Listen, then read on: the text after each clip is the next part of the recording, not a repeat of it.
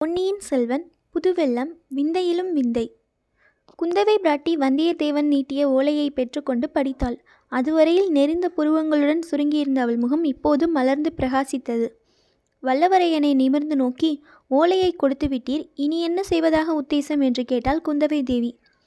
தங்களிடம் ஓலையை கொடுத்ததுடன் என் வேலையும் முடிந்துவிட்டது. இனி நான் ஊருக்கு திரும்ப வேண்டியதுதான். உமது வேலை முடியவில்லை. இப்போதுதான் ஆரம்பமாகி இருக்கிறது தாங்கள் சொல்லுவது ஒன்றும் விளங்கவில்லை தேவி. உம்மிடம் அந்தரங்கமான வேலை எதையும் நம்பி ஒப்புவிக்கலாம் என்று இதில் இளவரசர் எழுதியிருக்கிறாரே அதன்படி நீர் நடந்து கொள்ளப் போவதில்லையா? இளவரசரிடம் அவ்விதம் ஒப்புக்கொண்டுதான் வந்தேன். ஆனால் என்னை நம்பி முக்கியமான வேலை எதுவும் ஒப்புவிக்க வேண்டாம். தங்களை ரொம்பவும் கேட்டுக்கொள்கிறேன். உமது கோரிக்கை எனக்கு விளங்கவில்லை. ஒன்றை ஒப்புக்கொண்ட பிறகு பின்வாங்குவதுதான் வானர்குலத்தின் மரபா? பழம்பெருமை பேசுவது வானர் குலத்தின் மரபு அன்று. ஒப்புக்கொண்டு பின்வாங்குவதும் வானர் குலத்து மரபு அன்று. பின்னர் ஏன் தயக்கம்? பெண் குலத்தின் பேரில் கொண்ட வெறுப்பா? அல்லது என்னை கண்டால் பிடிக்கவில்லையா? என்று இளவரசி கூறி இளநகை புரிந்தாள். ஆஹா இது என்ன கேள்வி? கடலுக்கு சந்திரனை பிடிக்காமல் போகுமா? பிடிக்கவில்லை என்றால் ஆயிரம் அலைக்கைகளையும் நீட்டி பூரண சந்திரனை ஏன் தாவி பிடிக்க முயல்கிறது? நீலவானத்துக்கு பூமாதேவியை பிடிக்கவில்லை என்று யார் சொல்லுவார்கள்? பிடிக்காது போனால் இரவெல்லாம் ஆயிரம் ஆயிரம் நட்சத்திர கண்களினால் இந்த பூமியை உற்று உற்று பார்த்து ஏன் பூரித்து போகப் போகிறாள்? மேகத்துக்கு மின்னலை பிடிக்காதிருக்குமா? பிடிக்கவில்லை என்றால் தன்னை பிளந்து கொண்டு பாய்ந்தோடும் மின்னலை அப்படியேன் இறுகத் தழுவி மார்போடு அணைத்து கொள்கிறது? வண்டுக்கு மலர் பிடிப்பதில்லை என்பது உண்டா? அங்கனமானால் ஏன் ஓயாமல் மலரை சுற்றி வட்டமிட்டு மதிமயங்கி விழுகிறது? விட்டில் பூச்சிக்கு விளக்கை பிடிக்கவில்லை என்றால் யாரேனும் நம்புவார்களா? அவ்வாறெனில் ஏன் அந்த விளக்கின் ஒளியில் விழுந்து உயிரை விடுகிறது? தேவி நல்ல கேள்வி கேட்டீர். தங்களை எனக்கு பிள்ளை பிடிக்கவில்லை என்றால் தங்களது கடைக்கண் பார்வை என்னை ஏன் இப்படி திகைக்க வைக்கிறது? தங்களது இதழ்களின் ஓரத்தில் விளையாடும் இளநகை என்னை ஏன் இவ்விதம் சித்தப்பிரமை கொள்ளச் செய்கிறது? இவ்வளவு எண்ணங்களும் வந்தியத்தேவனுடைய உள்ளத்தில் தோன்றின. ஆனால் நாவினால் சொல்லக்கூடவில்லை. ஐயா என்னுடைய கேள்விக்கு மறுமொழி சொல்லவில்லையே. வானர் குலத்தில் பிறந்த வீரபுருஷன் கேவலம் ஒரு பெண்ணின் ஏவலை செய்வதா என்று நினைக்கிறீர்களா? இளவரசர் உங்களிடம் இந்த ஓலையை கொடுத்தபோது இதில் எழுதியிருப்பதை பற்றி சொல்லவில்லையா? என்று இளவரசி மீண்டும் வினவினாள். தேவி இளவரசர் விருப்பத்தை நன்கு தெரிந்து கொண்டுதான் புறப்பட்டு வந்தேன். ஆனால் நல்ல வேளையில் என் யாத்திரையை தொடங்கவில்லை என தோன்றுகிறது. ஆகையால் வழியெல்லாம் விரோதிகளை சம்பாதித்து கொண்டு வந்தேன். உற்ற நண்பனையும் பகைவனாக்கிக் கொண்டேன். நாலாபுரத்திலும் பகைவர்கள் என்னை தேடிக்கொண்டிருக்கிறார்கள் இந்த நிலையில் தாங்கள் இடும் பணியை நான் நிறைவேற்றுவதாக எப்படி உறுதி சொல்ல முடியும்? இதனால் தான் தயங்குகிறேன். என்னால் தங்கள் காரியம் கெட்டுப்போகக்கூடாதல்லவா என்று சொன்னான் வல்லவரையன். யார் யார் அந்த பகைவர்கள்? எனக்கு தெரிவிக்கலாமா? என்று குந்தவை கவலை துணித்த குரலில் கேட்டாள். பழுவேட்டரையர்கள் என்னை வேட்டையாடி பிடிக்க நாலாபுரமும் ஆட்களை ஏவியிருக்கிறார்கள். என் உயிர் நண்பனாய் இருந்த கந்தமாறன் நான் அவனை முதுகில் குத்தி கொல்ல முயன்றதாக எண்ணிக்கொண்டிருக்கிறான் ஆழ்வார்க்கடியான் என்னும் வீர வைஷ்ணவ வேஷதாரி ஒருவன் என்னை தொடர்ந்து கொண்டிருக்கிறான். பழுவூர் இளையராணி நந்தினி தேவி என் மீது ஒரு மந்திரவாதியை ஏவி விட்டிருக்கிறாள். எந்த நிமிஷத்தில் யாரிடம் நான் அகப்பட்டுக் கொள்வேனோ தெரியாது. வெள்ளத்திலிருந்து கரையேறி தப்பிய அன்றிரவு மந்திரவாதியுடன் நேர்ந்த அனுபவம் வந்தியத்தேவனுக்கு நினைவு வந்தது. பகலில் பிரயாணம் செய்வதன் அபாயத்தை எண்ணி மூங்கில் காடுகளிலும் வாழைத்தோப்புகளிலும் அவன் பொழுது போக்கினான். இரவில் நதிக்கரையோடு நடந்து சென்றான். வெகு தூரம் நடந்து களைத்து இரவு மூன்றாம் ஜாமத்தில் ஒரு பாலடைந்த பழைய மண்டபத்தை அடைந்தான். வெளியில் நிலா மதியம் பட்டப்பகல் போல பிரகாசித்து கொண்டிருந்தது. மண்டபத்துக்குள்ளேயும் சிறிது தூரம் நிலா வெளிச்சம் புகுந்து பிரகாசப்படுத்தி கொண்டிருந்தது. வெளிச்சமாய் இருந்த பகுதியை கடந்து இருளடைந்த பகுதிக்கு சென்று வந்தியத்தேவன் படுத்துக்கொண்டான் கண்ணை சுற்றி கொண்டு தூக்கம் வந்த சமயத்தில் வெகு சமீபத்திலிருந்து ஆந்தையின் அகோரமான குரல் வந்தது. பழுவூர் இளையராணியுடன் லதா மண்டபத்தில் பேசி கொண்டிருந்தபோது அதே மாதிரி ஆந்தை குரல் கேட்டது அவனுக்கு நினைவு வந்து திடுக்கிட்டு எழுந்தான். உள்ளே இருட்டின் பகுதியிலிருந்து ஒரு சிறிய ஒளிப்போட்டுகள் அவனை உற்று நோக்கின. வெளியிலே போய்விடலாம் என்று எண்ணி இரண்டு அடி நடந்தான். வெளியிலிருந்து யாரோ உள்ளே வரும் காலடி சத்தம் கேட்டது. இடிந்து விழுந்த கரடுமுரடாய் இருந்த தூண் ஒன்றை பிடித்துக்கொண்டு அதன் மறைவில் நின்றான். வெளியிலிருந்து வந்தவன் முகம் நிலா வெளிச்சத்தில் கொஞ்சம் தெரிந்தது. பழுவூர் ராணியை பார்க்க வந்த மந்திரவாதி தான் அவன் என்பதை தெரிந்து கொண்டான். மந்திரவாதி அந்த தூணை நோக்கியே வந்தான். தான் அவ்விடம் மறைந்திருப்பது அவனுக்கு தெரியாது என்றும் தன்னை கவனியாமல் மண்டபத்துக்குள்ளே போய்விடுவான் என்றும் வந்தியத்தேவன் நினைத்தான். ஆனால் தூணின் அருகில் வரும் வரையில் மெல்ல மெல்ல பூனை போல் நடந்து வந்த மந்திரவாதி திடீரென்று கோரமான குரலில் ஒரு கூச்சல் போட்டுக்கொண்டு வந்தியத்தேவனுடைய கழுத்தை ஒரு கையினால் பிடித்து நெரித்தான். எடு அந்த பனை இலைச்சினை மோதிரத்தை கொடு.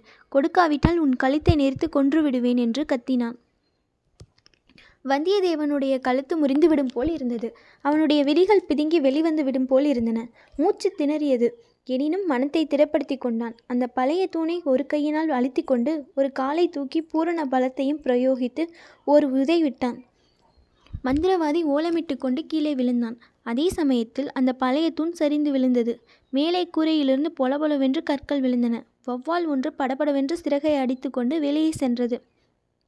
அதைத் தொடர்ந்து வந்தியத்தேவனும் வெளியேறினான். ஓட்டம் பிடித்தவன் சிறிது தூரம் வரையில் திரும்பி பார்க்கவே இல்லை. பின்னால் யாரும் தொடர்ந்து வரவில்லை என்று நிச்சயமான பிறகுதான் நின்றான். அந்த இரவு அனுபவத்தை நினைத்தாலும் வந்தியத்தேவனுடைய உடம்பெல்லாம் இப்போது கூட கிடுகிடுவென்று நடுங்கியது. அந்த பயங்கர நினைவுகளுக்கிடையில் ஐயா காஞ்சியிலிருந்து தாங்கள் புறப்பட்டு எத்தனை காலமாயிற்று? என்று குந்தவை கேட்டது அவனுடைய காதில் விழுந்து அவனுக்கு மனத்தெளிவை அளித்தது. ஒரு வாரமும் ஒரு நாளும் ஆயிற்று தேவி என்றான்.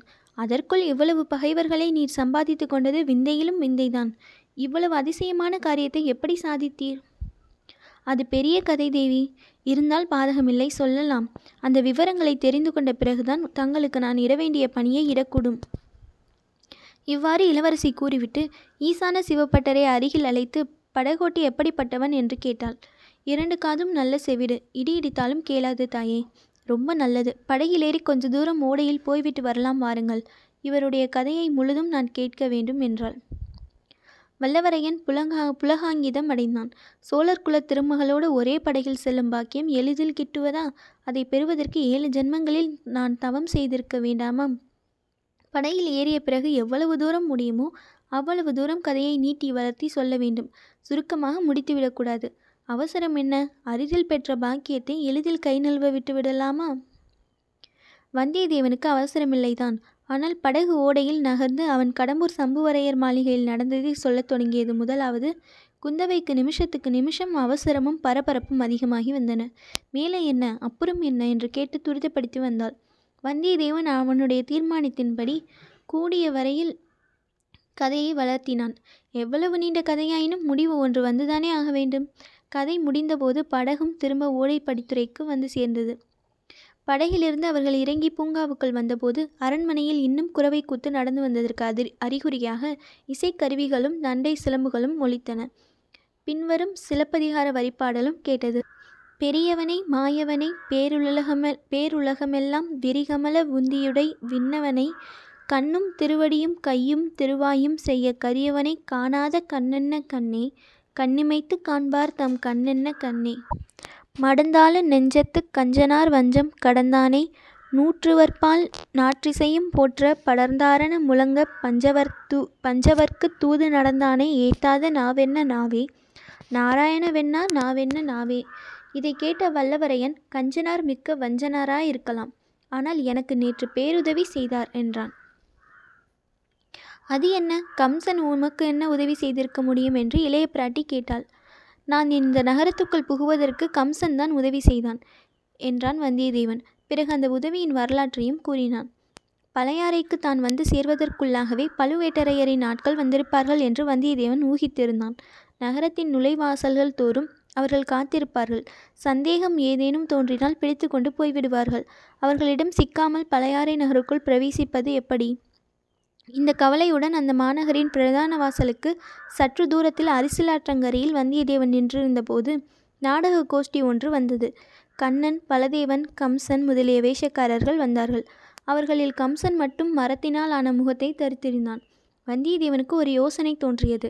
நாடக கோஷ்டியுடன் பேச்சு கொடுத்தான். கம்சன் வேஷம் போட்டவனுக்கு ஆட்டத் திறமை எவ் அவ்வளவு போதாது என்றான்.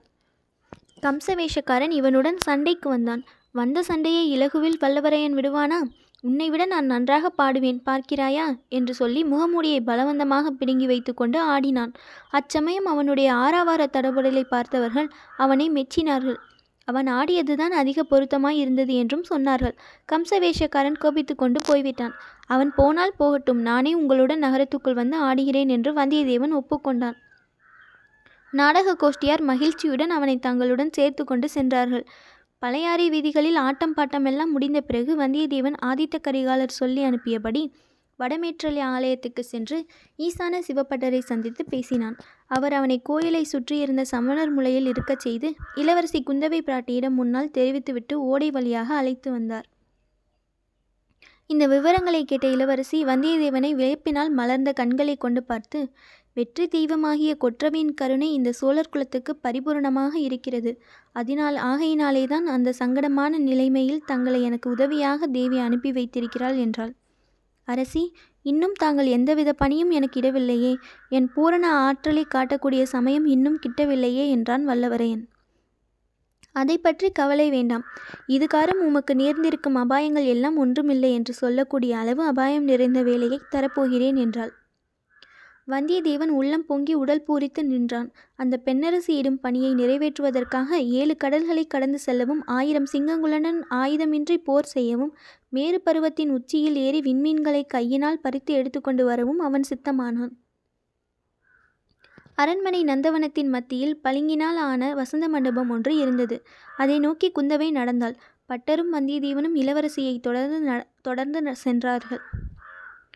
மண்டபத்துக்குள்ளிருந்த மணிமாடம் ஒன்றிலிருந்து குந்தவை ஒரு சிறிய பனை ஓலை துணு துணுக்கையும் தங்கப்பிடி அமைத்த எழுத்தாணியையும் எடுத்தாள்.